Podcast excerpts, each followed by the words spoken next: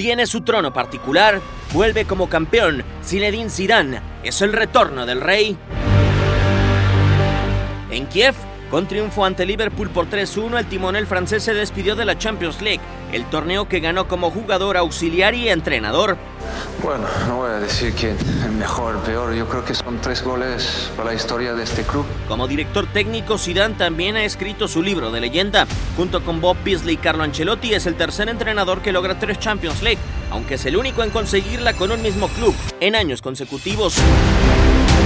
En su primera etapa al frente del cuadro blanco, Zidane dirigió 33 duelos de Champions, 22 son triunfos, 7 terminaron con igualada y solo 4 fueron derrotas, aunque parece que la prioridad ahora para el francés en su segunda etapa con los merengues era la Liga.